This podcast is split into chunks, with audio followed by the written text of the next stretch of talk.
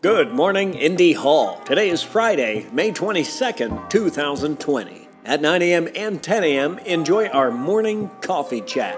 At 1 p.m. today, get some stress off your shoulders during our red, yellow, green session. And at 5 p.m., let's make a toast to the week behind us. It's happy hour. Here's something useful. Respond to that text that's been sitting unreplied to for like a week.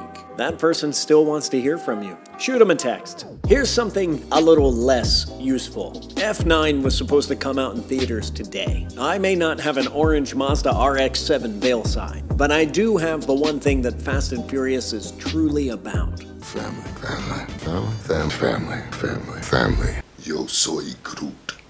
I I don't know how that last one got in there. Take care of yourself, take care of each other, and take care of your Family. I'll see you online.